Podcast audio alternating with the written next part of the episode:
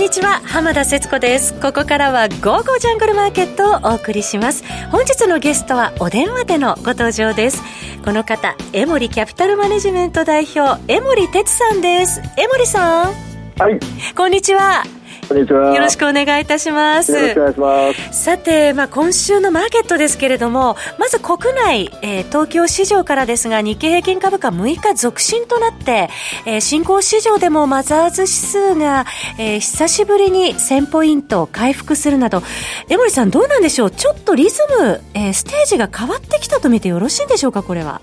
これはね、あの、強い方に期待してる人からするとですね、えー非常にそういうふうに見えるんですね。はい。うん、チャートの形も良くなってきたし、はい。あこれで上がっていくんだろうなと、やってきたなと、今のところだと、えー、まあ今日もいろんなね、まあ情報をいろいろ見てましたけれども、はい。まあ、そういう声がね、ちょっと多くなってるように聞こえます、見えますけどね。ええー、短期志向違うんじゃないかなっていうね。ちょっと違うと。うん、ちょっとまだそこまで行くには早いんではないかなって気がしてますね。ちょっとそのあたりの背景についてこの後伺っていきたいと思いますが、江森さんですから、はい、えー、マクロ、グローバルに見てらっしゃいますので、今日はアメリカ株、そして為替、原油の話まで、えー、詳しく伺っていきたいと思います。江森さんどうぞよろしくお願いいたします。はい、よろしくお願いします。それでは早速進めてまいりましょう。この番組は投資家の英知をすべての人に投資コンテンツ e コマースを運営するゴゴジャンの提供でお送りいたします。します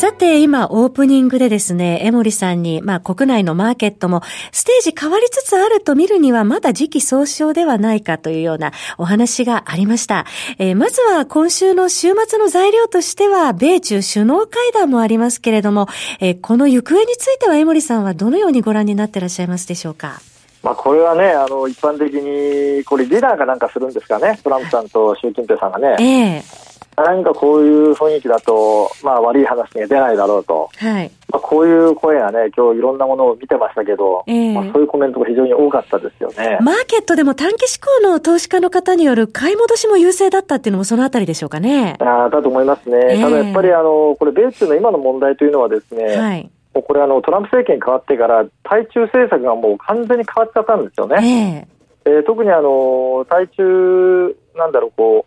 う、え中国に対して、まあ、サポート的なこう考え方を持っている人たちも全員、ほぼ全員ですね、はい、対中強硬派に変わってるんですよね、今ね。で、その中で、その今の関税の問題、確かにアメリカの景気であったり、いろんなところにこう歪みがね、少しずつ今出てきてるじゃないですか、はい、景気指標とかですね、企業業績に。えーまあ、出てはいるんだけれども、これはもうあのアメリカの政権の大きなその政策のもう一大テーマなんですよね。はい。なんで、そのまあ、今回のこの週末のですね G20 にかこつけた、えー、ディナー、うん、米中のディナーをもってですね、はい、手打ちが行われると、これはですね、うん、もう考え方があまり甘すぎますね。甘いですか？国際政情が全く分かってない、国際情勢のその裏側というか、言うんでしょうかね、これ常識を全く分かってない考え方だと思いますよ。その国際情勢の裏側をぜひ教えていただきたいんですけれども。結局ですね、これ、あのアメリカはやっぱり中国は非常に怖いんですよね。まあ、ご案内通りはもう世界の第2位の経済大国になって、はい、まあ、軍事的にもまだまあ、力、今まだ弱いですけどね、はい。えー、少しずつそういった力をつけてきてる、で特にあのご案内通り、ハイテク分野での進出が非常にあの目覚ましいですよね。はい。まあ、その中でアメリカの、まあ、ハイテク関連のですね、まあ、製品等からですね実際、アメリカの情報も盗んでいたっていうのははっきり、まあ、出てきてるんですよね。えーまあ、そういったこともあって、これはあの放置しておくとですね、アメリカにとってこの中国のハイテク分野の成長がですね、もう大変なあのことになってくると、はい、これはあのそういった目がですね大きくならないうちに叩いておかないといけないと。えー、ということで、あの関税の問題とは確かにあの小さくはないんですけども、アメリカの大きな、はい、対中政策の中で言えばですね、大した話ではないんですね。なので、これ、ハイテク分野をいかに叩いていくか、まあ、その一環として関税関税のえー、引き上げだったり、まあ、関税をかけていく制裁関税ですね、こういったことをやってるわけですけれども、効果はいかがでしょう？まあ、こんあの今回はですね、そこの部分については、その今10%、来年から10%、今10%の関税をですね25%にしないかもしれませんけれども、えー、これを気をつけなければいけないのは、今かかってる関税がなくなるわけじゃないんですよ。はいね、あの今かかってる関税がそのまま継続するってことになっただけでもですね、すでにもう経済的に影響が出てるわけですよ。この問題は長引くと。なので、今回、その、追加の関税がなかったり、えー、えー、10%から25%の来年1月以降の引き上げがなかったとしても、今の10%の関税は継続するわけですし、はい、まあ、これまでの関税も、えー、かかってるものは変わらないわけだから、はい、これの影響は来年以降出てくるわけですよ。これをもって、えー、ここから楽になることはないんですね。悪化することはあっても楽になることはない。これをね、なぜ市場が分かってないのかは分からない。ということは今のお話伺ってますと、貿易戦争も長期化する流れということになると、世界の経済全体もやはり減速の方向に向かっていくと見てよろしいでしょうか？あの、もうすでにピークアウトしていると思いますね。特に、うんあのまあ、世界の株価も特にこれ今年の1月にピークアウトしてますし、えー、アメリカの景気もですね、まあ、これあの住宅中心にもう完全にピークアウトしてますよね。まあ、一部そのセンチメント指標っていうのは株価はまだ政治的になんとか今かろうじて持ってますから、えー、えー、下がってきませんけど、これ株価が下がると今度市場の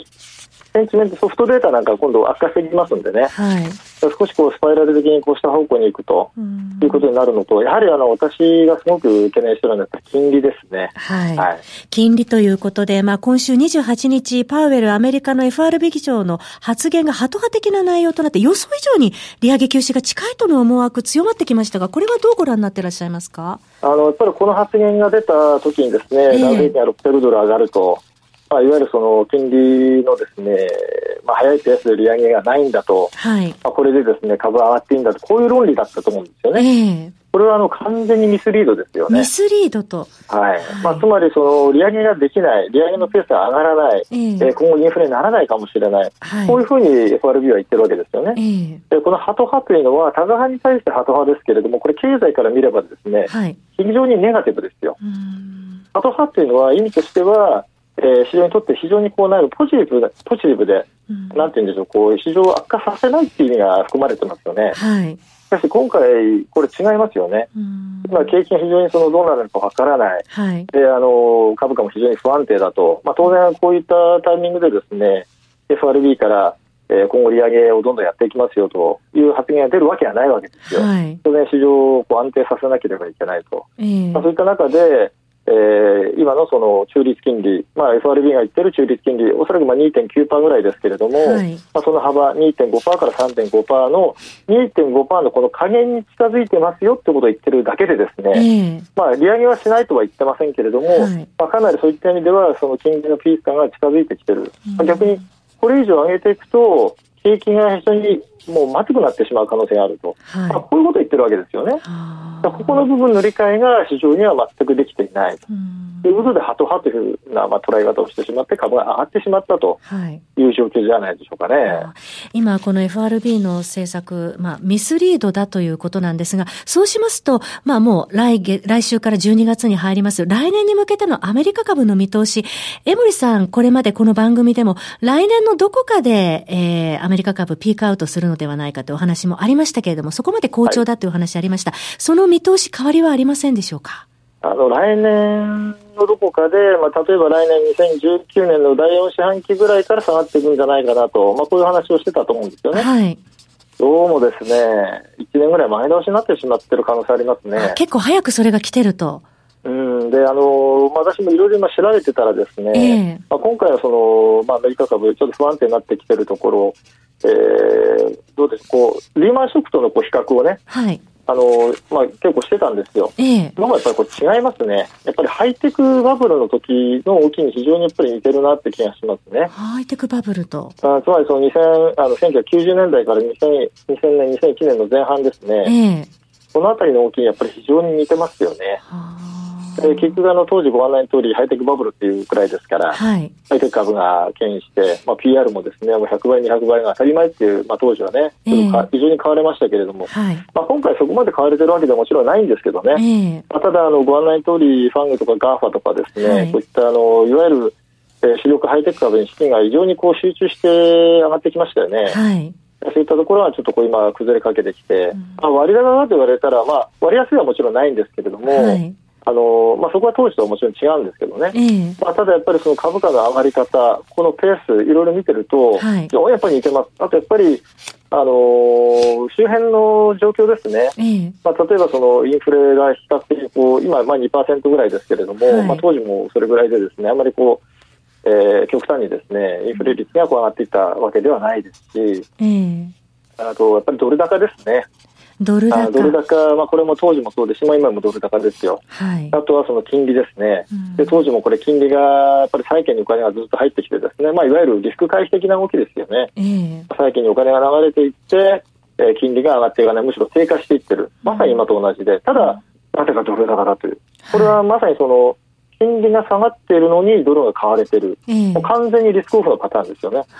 えー、債債券にお金が逃げながら、その債券を買うためにドルも買わなきゃいけない、うん、もうリスク回避でドル高、金利低下、債券高、うん、株安のリスクがあるよと、はい、出てる投資家がやっぱり少しずつ今増えてきてると、うん、ちょっとやっぱりそれを理解してない投資家がやっぱり今株を買ってるんじゃないかなって気がしますね。ちょっとリスクの要素が増えつつあるように今お話を伺っているとしてくるんですが、その為替についてですね、はい、まずドル円についての見通しを江森さんに伺いたいと思いますが、リスクオフの流れ、ドル高の流れと。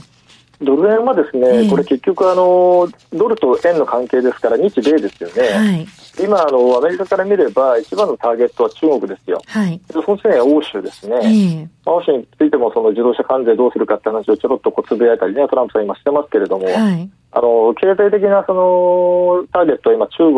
ヨーロッパ、のこう順番ですよね、プライオリティとしては日本が一番下になってるわけですよ。えー、これはあのやっぱり安倍さんがですね、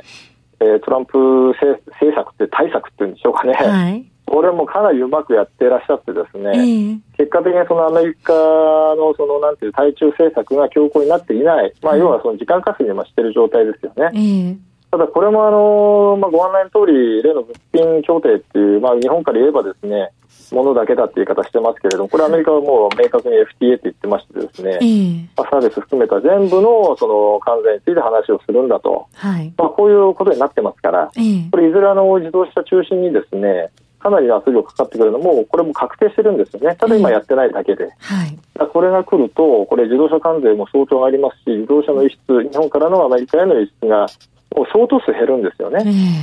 えー、これはもう当然、これあの為替円高になってしまいますから。まあ、今、うまくね、113円台とかで止まってますけれども、はい、まあ、これ、理論的に言ったら、やっぱり最後はやっぱり100円まで落ちるんでしょうね。はい、円高方向にということですね。えー、100円までこれ落ちるというふうに考えておくべきだと思いますよ。まあチャート的にはね、111円のね、80とか85とか、まあ、いろんなところにサポートありますけどね、大体、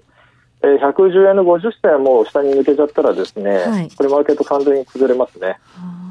まだちょっと距離ありますから、はい、まあ、これはもう今、本当に時間稼ぎがうまくできてるので、えー、たまたま保たれてるだけで、うん、ユーロとかポンドはね、タイトルでも暴落してるわけですから、はい、まあ、これはもうおそらく戻っていきませんし、うん、まあ、そういう意味ではかなり、えー、ドル高、まあ、悪いドル高ですよね。はい、えー、これがやっぱり、もう一段もしかしたら鮮明になってくる可能性あるのかなと。ね。そこは見ておきたいところです。あと一つですね、原油の動きです。えー、12月6日に OPEC 総会控えておりますけれども、このところ難聴のオイルについては、江森さん、どのようにご覧になっていらっしゃいますでしょうか？えっと、これはですね、まあ、想定よりもかなり早く下がってしまいましたね、はい、まあ、これはもう私が想定してた動きとはちょっと違ってますね。はい、結局あの、ご案内の通りあのまあアメリカ、まあ、中間選挙ありまして、はい、まあ、それを前にですねトランプさんがなんとかこう原油価格の上昇を止めたいということで、えー、OPEC に増産を依頼しましたよね。はい、でこれで一応、サウジとロシアがですね、まあ、一応こう認めてですね、受け入れて増産をしたと、あとはそのイランへの制裁ですね、はい、でこれもあの主要なイラン産原油の輸入国に対して輸入するなと、しないでくれっていうふうに依頼してたのを緩めましたよね。えーまあ、今180日間伸ばしてしまったんで、これでまた供給が出てきちゃったと。アメリカはアメリカで国内でシェールオイルのです、ね、生産が非常に順調だと、はい。まあ、いろんなことを考えるとですね需給面でも弱い材料ばっかりが出てきた、うん、そこにあのこうやって出てきたのは例のサウジ人の記者の方の殺害、はい。まあ、トルコで起きな起きましたけれども、えー、まあ、これでムハンマド皇太子がですねえー、どうどういうその指示をしていたのかと、まあ、この辺はあのおそらくアメリカはですね情報を完全に掴んでるはずなんですね。えー、まあ、ただご案内の通り、これ、アメリカはサウジに、ね、武器売らないと、収入が減ってしまいますから、うんはい、あまりそれも言えないと、うん、まあ、ただ、まあ、余計なことしてくれたなということで、まあ、サウジにはその原油という形でですね、まあ、少しこう経済制裁的にちょっと懲らしめたと。うんこういったあの複合的な理由でですね、一気に下がってきちゃったんですね。複合的な要素がそれだけ絡み合ってるんですね。うん、だこれね、ちょっとなかなか戻らないですよ。はでこれ過去ね、やっぱり株価との連動を見ると、えー、これハイテク株バブルの時にですね、原油価格は55%下がってるんですね。そんなに下がってたんですか？あリリーマンショックの時は78%。えー 今回ね、76.80ドルかな、はいえー、76ドル台から WTI 下がってきてるんですけど、これ同じように、これ55%下がって30ドル台、78%下がっちゃうと10ドル台になったんですよね。ええー、強烈ですね。これちょっとね、かなり強烈な下げがもう一段これ50ドル明確に割れちゃうと、出てきてもおかしくないですよね。まあ一旦はこの WTI の原油50ドル割れから戻してきてますけれどもね。一旦は目先安値つけたと見てよろしいですかね。あの、やっぱり50ドルって節目なんで、えー、まあ一回その買い戻しも入りますけどね、今度逆に50ドル明確に割れちゃうと、えー、あの、早期筋はまだロングですからね。うん。もう一気に波が出てくると思うんですよ。はい、これと株安が連動しちゃうと、ちょっとやっぱり世界的にね、金市場が不安定化するリスクがありますから、はい、ここはあの本当に今、かなり慎重に、うん、えー、取引される方はされた方がいいと思いますね。そうすると、あのトレードの戦略としてはもうショートでっていうことで。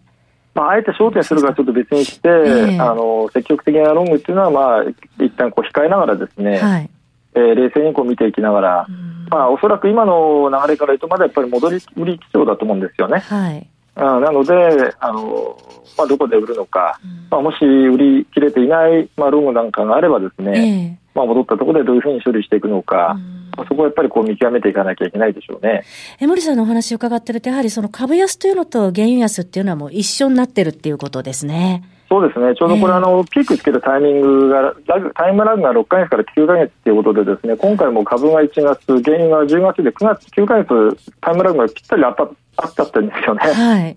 あまあ、これもやっぱりちょっと私が懸念しているところですね。はい。はい、今、江森さんがお話しいただいているようなことをメルマガで、え毎回執筆していただいております。ここでゴゴちゃんからのお知らせです。江森さんのメルマガ、江森哲のリアルトレーディングストラテジー、理論と実践、投機と投資、現物とデリバティブ知識を合わせ持ったコモディティ、FX、そして債券、株式などの分析をメールマガジンで配信しています。えそして SNS を利用した読者の皆様からの質問にも江森さんさんがお答えします。配信価格は月額税込み4500円。今、個人投資家の方に大変人気をいただいておりまして、えー、時には売買ポイントですとか、相場感、今後のマーケットトピックの解説があなたの相場感を養ってくれます。ぜひ皆さんでエモリテツのリアルトレーディングストラテジーでトレード成果をどんどん上げていきましょう。お申し込み詳細は番組ホームページの午後じゃんトレードサロンのバナーをクリックしてください。